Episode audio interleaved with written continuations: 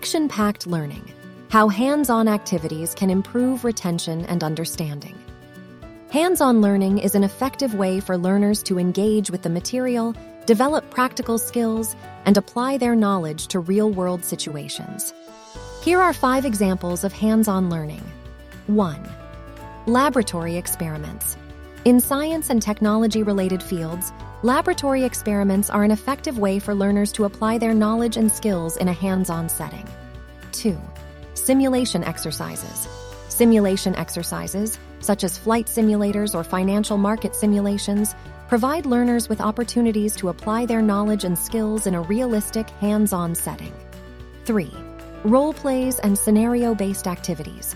Role plays and scenario based activities provide learners with opportunities to practice applying their knowledge and skills in real world situations and to receive feedback on their performance.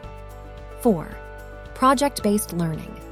Project based learning involves learners working on a real world project where they can apply their knowledge and skills to solve a problem or complete a task.